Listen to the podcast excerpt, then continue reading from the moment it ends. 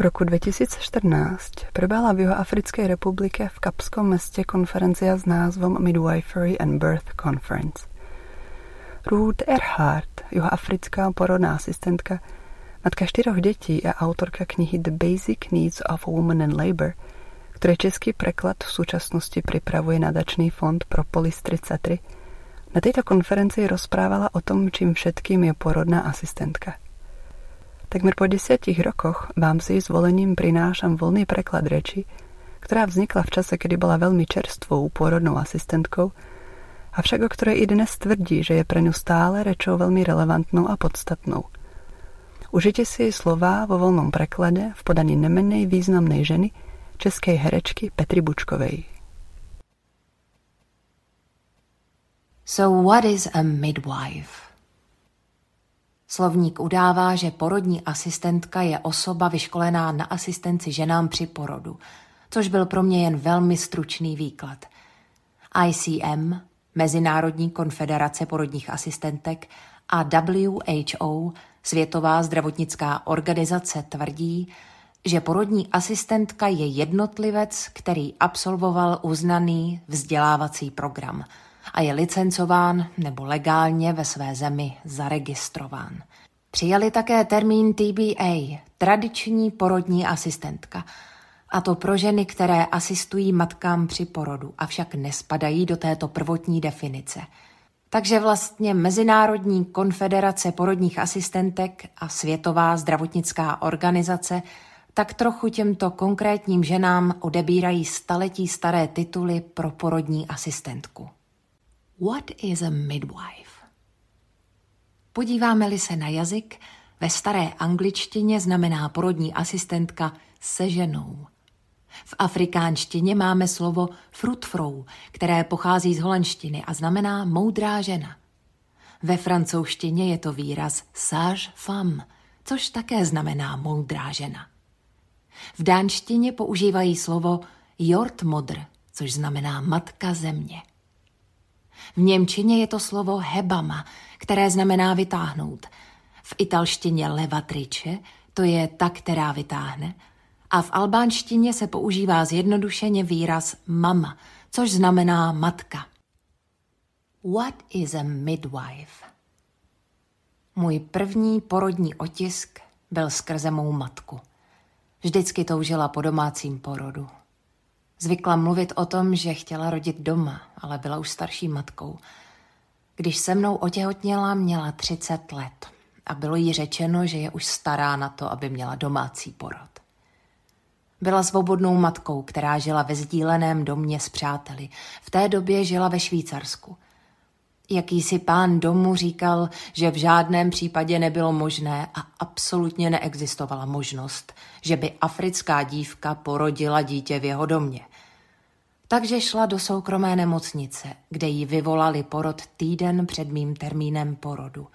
Nevím, jak dlouho rodila, ale porodila mě normálně. S mojí sestrou o tři roky později moje máma plánovala domácí porod. Ale moje sestra se rozhodla přijít na svět na velikonoční neděli.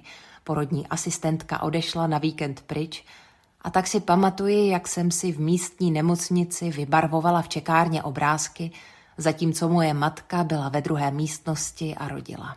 Když mi bylo devět let, přestěhovali jsme se do Jihoafrické republiky na farmu mimo město Ceres.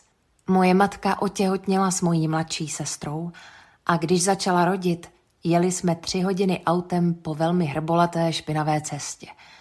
Byla to asi hodina takové cesty, která směřovala do Kapského města, do porodnice, kde se brzy narodila moje sestra. Doktor, který byl přitom žertoval, že bychom jí měli říkat gypsy, cikánka, protože cestovala tak daleko, aby se narodila. But that was her name at the end.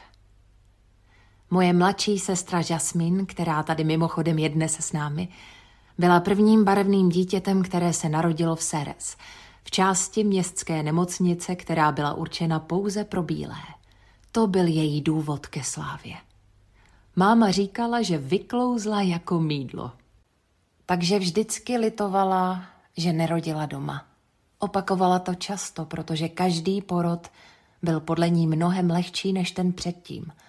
Říkala to vždycky naprosto normálně a otevřeně. Část toho, co se stalo, když jsme se přestěhovali do jeho Africké republiky na farmu, bylo to, že má matka měla psychologické vzdělání. Ve Švýcarsku pracovala jako psycholožka v psychiatrické léčebně. Pracovala i jako zástupce v případech znásilnění. Hodně pracovala s týranými ženami a obecně se ženami. Byla velkou feministkou a věnovala se ženským právům. Na farmě v Jižní Africe, kam jsme se přestěhovali, bylo zneužívání v komunitě pracujících velmi časté. Spadla tak do jakési role právní poradkyně tamním ženám a náhodně se dostala i k odchytávání dětí žen, které tam byly a rodily. Zpočátku je vozila do místní nemocnice, která byla na této hrbolaté špinavé cestě, ale jednou v noci ji zavolali k ženě na dolním konci farmy a ta do nemocnice odmítla jít. So my mother ended up catching that baby. Potom se stalo to, že všechny ženy odmítaly jít rodit do nemocnice. A tak jsem vyrůstala s mámou, která mizela uprostřed noci a ráno nám dávala snídani s rozmazanýma očima a vyprávěla nám příběh o miminku, které se v noci narodilo. Rodila dvojčata, konec pánevní a samozřejmě i normální porody.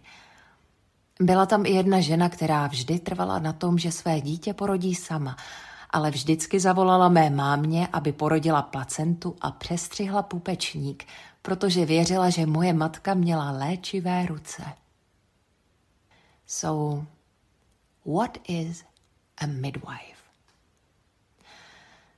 Od mé mámy jsem se naučila, že porod je normální a zcela přirozený proces a že porodní asistentka je jakousi klidnou, silnou přítomností, díky které se ženy cítí bezpečně. Když jsem jako dvacetiletá otěhotnila, bylo přirozené, že moje máma bude mojí porodní asistentkou. Neznala jsem ani žádnou jinou. Rodila jsem 12 hodin. Neměla jsem fakticky žádnou předporodní péči. Žila jsem na farmě mezi městy Kaledon a Hermanus a jednou za měsíc jsem jezdila s ostatními matkami na kliniku ve městě Hermanus – tam mi byl změřen krevní tlak, zeptali se mě, jestli beru své doplňky železa a odebrali mi moč. Pokud jsem během těhotenství slyšela srdeční tep svého dítěte, všechno se to dělo pomocí stetoskopu. Když jsem začala ve 38. týdnu těhotenství rodit, zavolala jsem svoji mámu. Vůbec jsem nebyla připravená, ale ona přišla, sedla si a byla velmi, velmi klidná. Trochu mi vadilo, že ze začátku příliš zvedala telefon. Ten den musela rušit své schůzky. Ale nebyly mi dělány žádné testy a nikdy jsme nekontrolovali srdeční tep. Po 12 hodinách jsem porodila syna, kterého jsme zvážili v dece uvázané na rybářské váze. Vážil 11 liber. Tehdy jsem upřímně nevěděla, co to znamená. Až po letech jsem zjistila, že měl pět kilo. A pro ty z vás, kteří to chtějí vědět, nenatrhla jsem se. O dva roky později jsem žila v Kapském městě a znovu jsem otěhotněla. Našla jsem si porodní asistentku, se kterou jsem si velmi rozuměla. Velmi sympatizovala s tím, jak jsem věci chtěla. Nevěděla jsem, že chci věci nějakým specifickým způsobem. Prostě pro mě byly takhle – byla taky velmi citlivá na fakt, že potřebuji ochranu. Máma bývala dost daleko, takže jsem chtěla porodní asistentku, která by byla na blízku a já bych tak mohla zavolat mámu, aby se postarala o mého syna, zatímco já budu rodit. Bylo to, tuším, ve 41. týdnu, kdy porod začal. Trval 8 hodin a byl velmi bolestný, protože dcera byla v zadním postavení – Narodila se tváří vpřed a vážila 4 kilogramy. So smaller. Při třetím těhotenství jsem šla do 42 plus 3, ale porod byl velmi rychlý. Celé to trvalo dvě a půl hodiny. Porodní asistentka tam přijela asi 20 minut před synovým narozením. Byla tam mírná dystokie ramínek, ale bylo to zvládnuto opravdu úžasně a v klidu. Když jsme vážili mého syna, měl 5,47 kg a kvůli tomu jsme se dostali do novin. A opět nenatrhla jsem se. Při mém posledním těhotenství moje matka zemřela a moje porodní asistentka se odstěhovala. Takže jsem skutečně cítila ztrátu dvou neuvěřitelných žen, které tu pro mě vždycky byly. It was a very lonely pregnancy. Byla jsem v hlubokém žalu a smutku. Moje matka zemřela při autonehodě měsíc předtím, než jsem otěhotněla.